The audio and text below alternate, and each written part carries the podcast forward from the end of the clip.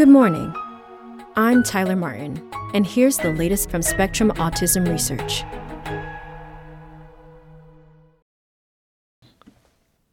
Retrocascorder tracks gene expression timing by Chloe Williams.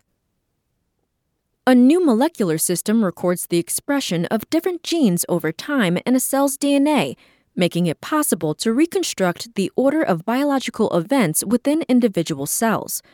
The tool could expose the processes that underlie cellular differentiation during development and how they may be altered in autism.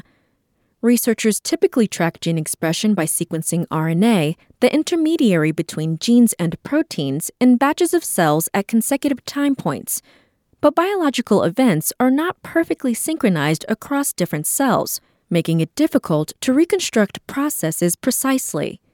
Another approach involves registering cellular processes in a portion of a cell's genome. Devices called molecular recorders can document the occurrence of a particular biological event, such as a cell's response to a specific molecule in DNA. They can also log arbitrary, time ordered information into the genome. In 2017, Seth Shipman, assistant investigator at the Gladstone Institutes in San Francisco, California, and his colleagues encoded a short film into the DNA of bacteria. To gain insight on neuronal differentiation and brain development, however, researchers need to be able to capture the order of a cell's internal events.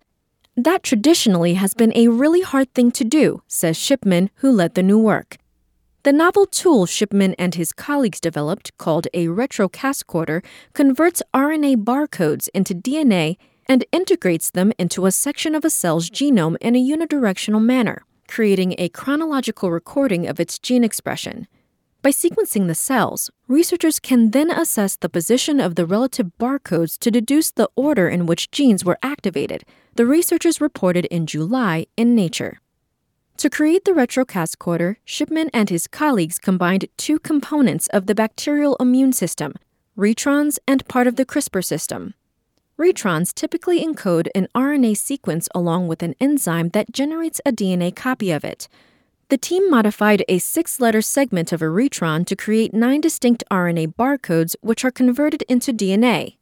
By engineering cells to co express one of the barcoded retrons when a specific gene is turned on, scientists can generate DNA tags of gene expression, the researchers reported. To record these DNA tags, the researchers turned to two CRISPR enzymes, Cas1 and Cas2, that can add bits of foreign DNA to one end of a section of the bacterial genome called a CRISPR array. The array archives the DNA tags expressed in a cell over time, with those located farther along the array having been generated earlier in the recording.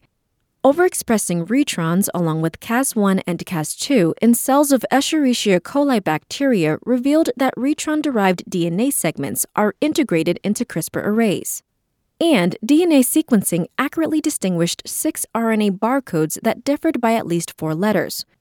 The researchers then tested the system's ability to track gene expression over time. They introduced a pair of plasmids or DNA loops into E. coli. One expressed Cas1, Cas2, and the enzyme that converts retron RNA into DNA. The other carried two genes tagged with distinct barcoded retrons whose expression is activated by different chemicals. They exposed cells to each chemical for 24 hours, reversing the order of exposures in one batch of cells. By analyzing CRISPR array sequences after 48 hours, the researchers were able to accurately determine the order of both courses of chemical exposures, they reported. Sequences that were not derived from retrons also accumulated in the CRISPR arrays throughout the experiment, which jibes with previous research that suggests that Cas1 and Cas2 recognize free floating bits of DNA in cells. These random sequences are added into the array at a relatively constant rate, so they may be useful for gauging how early or late in a recording a retron tag is expressed, the researchers say.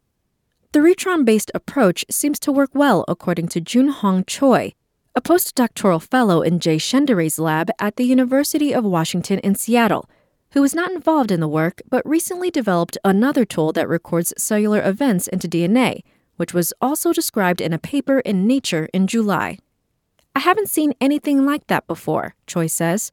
Currently, however, systems that rely on Cas1 and Cas2 have been used only in bacteria, he says. According to Shipman, the tool needs to be tweaked before it can be used in neurons. He and his colleagues are trying to optimize the system and transition it to eukaryotic cells. We're making progress, he says, but there is plenty of work to be done.